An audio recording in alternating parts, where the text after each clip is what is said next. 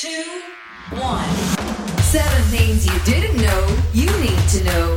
I'm Ciara Revins, and this is the Smart 7 Ireland edition. Good morning. It's Wednesday, the 25th of January. It's Irish Coffee Day. Happy birthday, Alicia Keys, Vladimir Zelensky, Dustin Ingram, and Jack Fowler. There's no end to Paschal Donohoe's troubles, even after his statement to the Dáil admitting breaching election donation rules in 2020. He told the Packed House on Tuesday afternoon that the standards in public office had been informed and that amended election expenses had been submitted. But on Tuesday evening, the Ditch website reported more issues, saying that Donohoe had failed to declare his membership of a company board of directors, as he's required to do when he was a senator in 2009. Here he is in the Dáil explaining the election expenses issue. I was unaware of any of these details prior to Wednesday night. Despite my best efforts in recent weeks to ensure the fullest account of the support given in both 2016 and 2020 was accurate, an amendment will be made to my 2020 general election expenses form to reflect the new information. This is the second statement in the Dáil on the matter by the Minister since last week, and the opposition parties weren't having any of it. Sinn Féin's Pearse Doherty said that Minister Donohoe had been caught out. But the question I put to you on four occasions was the one you could not answer. The information you gave this House was even how many tickets Michael Stone bought off you in a national draw, but you failed to tell us that he paid to put up your election posters in not just one, but two elections. And the reason you couldn't answer that question, because you knew at that time that you were caught out again. Tuesday afternoon saw the Oscar nominations announced, and it was officially the best day ever for the Irish in Hollywood. Martin McDonagh's black comedy The Banshees of Inisherin scooped nine nominations, including a Best Actor nomination for Colin Farrell and three Best Supporting nominations for Kerry Condon, Brendan Gleeson, and Barry Keoghan. Martin also collected nominations for Best Director, Best Original Screenplay, and Best Picture. But it didn't end there. There was also a Best Actor nomination for Paul Mescal in the movie Aftersun, and a historic moment as an Irish language film picked up the first ever film as Gaeilge to be nominated for Best International Feature Film for Cailín Ciúin. It all added up to an extraordinary list of Irish names on Hollywood's biggest stage. Kerry Condon. Brendan Gleeson, Barry Keoghan, Colin Farrell, and The Quiet Girl, Ireland. Here are the 10 nominees for Best Motion Picture of the Year. The Banshees of Inisherin, Graham Broadbent, Pete Czernin, and Martin McDonagh, producers.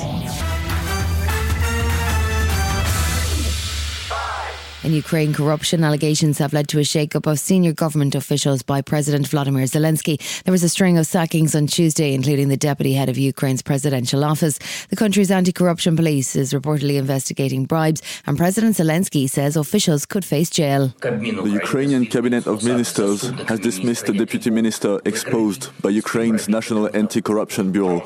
Law enforcers have every opportunity to conduct an investigation and bring the case to court. Meanwhile, German news site Der Spiegel has reported the country has finally agreed to let Poland send Leopard 2 tanks to Ukraine.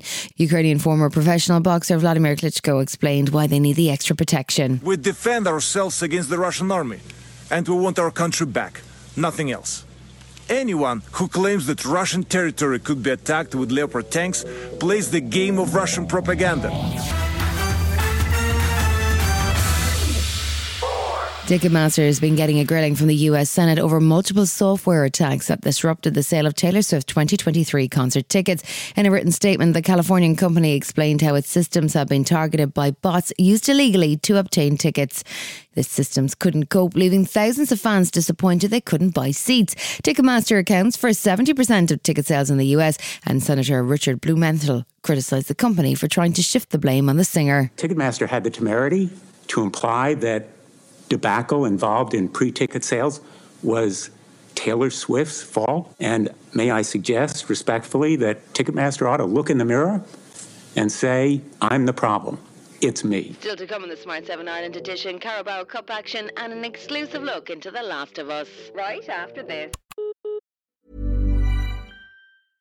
Imagine the softest sheets you've ever felt. Now imagine them getting even softer over time. That's what you'll feel with Boll and Branch's organic cotton sheets. In a recent customer survey, 96% replied that Boll and Branch sheets get softer with every wash. Start getting your best night's sleep in these sheets that get softer and softer for years to come. Try their sheets with a 30-night guarantee. Plus, get 15% off your first order at bollandbranch.com. Code BUTTERY. Exclusions apply. See site for details.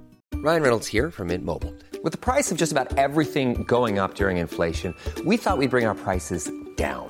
So to help us, we brought in a reverse auctioneer, which is apparently a thing. Mint Mobile unlimited premium wireless. Ready to get 30, 30, bit to get 30, bit to get 20, 20, 20, bit to get 20, 20, bit to get 15, 15, 15, 15 just 15 bucks a month. So, Give it a try at mintmobile.com slash switch. $45 up front for 3 months plus taxes and fees. Promo rate for new customers for limited time. Unlimited more than 40 gigabytes per month slows. Full terms at mintmobile.com. Welcome back. Tuesday saw another Premier League club putting up a for sale sign as fresh from sacking manager Frank Lampard. Everton owner Farhad Moshiri is selling the club. He's hoping to recoup the 500 million he has invested in the club's new stadium, which is still under construction. But with stakes in Liverpool and Manchester United also for grabs, it may be challenging to find a buyer. Meanwhile, Tuesday night saw the first of this week's Carabao Cup semi-final first legs. Southampton hosted Newcastle as both teams look to end long domestic trophy droughts. Southampton won the FA Cup in 1976 and Newcastle had been waiting since 1955. In the end, a red card for Southampton and a single goal for Newcastle saw Eddie Howe's men set up nicely for the return to St James's Park. We're pleased to win the game. That was our uh, aim before the match. But we know with the uh, you know, 1 0 scoreline's delicate, nothing's decided. Southampton are a very good team. They showed today they've got quality. So we go to next week with our fans behind us and hopefully um, they can make the difference.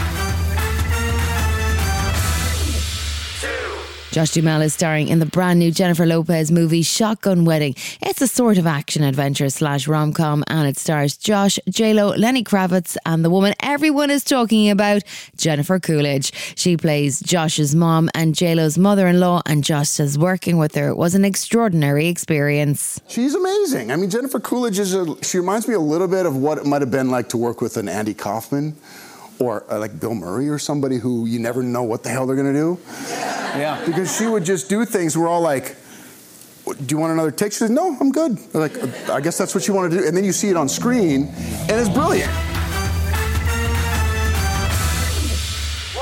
Just two episodes in, and we're learning that no one's safe in HBO's post apocalyptic horror series, The Last of Us. The latest installment saw Joel, played by Pedro Pascal, and Anna Torv as Tess successfully bringing Ellie, who's immune to the infection that's ravaged humanity, to the drop off location. But nobody, nobody still living that is, is there to meet her.